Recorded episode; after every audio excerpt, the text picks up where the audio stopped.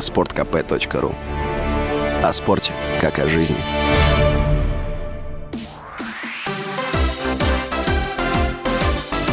Новости спорта. Российская теннисистка Варвара Грачева в первом раунде турнира в Кливленде проиграла американке Мэдисон Брэнгл. Встреча продолжалась 2 часа 36 минут. В следующем раунде Брэнгл будет противостоять другая россиянка Екатерина Александрова. Она в своем матче обыграла американку Лорен Дэвис в трех партиях чуть более чем за 2 часа.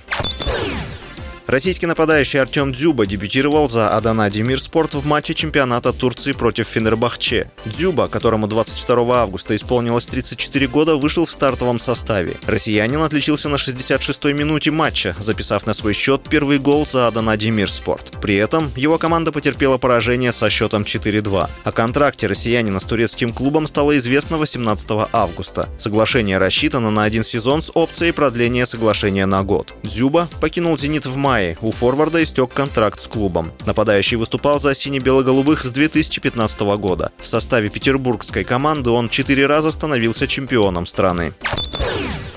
Португальский нападающий Манчестер Юнайтед Криштиану Роналду снова не попал в стартовый состав команды на матч английской премьер-лиги. 37-летний форвард начал матч третьего тура АПЛ против Ливерпуля на скамейке запасных. Это уже во второй раз со старта первенства. С начала лета СМИ неоднократно сообщали о вероятном уходе Роналду из Манчестер Юнайтед. Игроку приписывали недовольство трансферной политикой клуба и его спортивными результатами. СМИ приписывали интерес к форварду в частности, его первому клубу «Спортингу», а также мадридскому Динамо Атлетика. С вами был Василий Воронин. Больше спортивных новостей читайте на сайте sportkp.ru